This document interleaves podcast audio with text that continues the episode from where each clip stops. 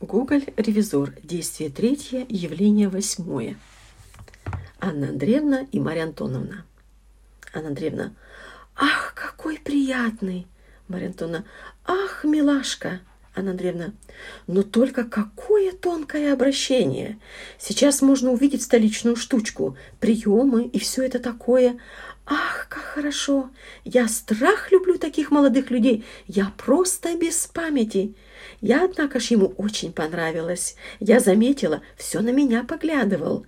Марья Антоновна: «Ах, маменька, он на меня глядел!» Анна Андреевна: «Пожалуйста, со своим вздором подальше! Это здесь вовсе неуместно!» Марья Антоновна: «Нет, маменька, право!» Анна Андреевна: «Ну вот, Боже, сохрани, чтобы не поспорить! Нельзя, да и полно! Где ему смотреть на тебя? И с какой стати ему смотреть на тебя?»